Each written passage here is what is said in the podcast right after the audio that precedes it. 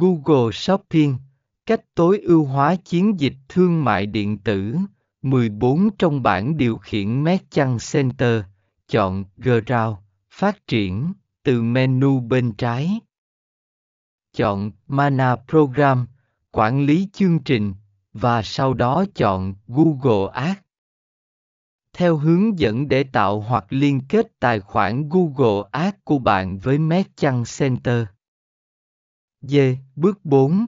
Xây dựng chiến dịch Google Shopping sau khi bạn đã tạo tài khoản Merchant Center và liên kết nó với tài khoản Google Ads.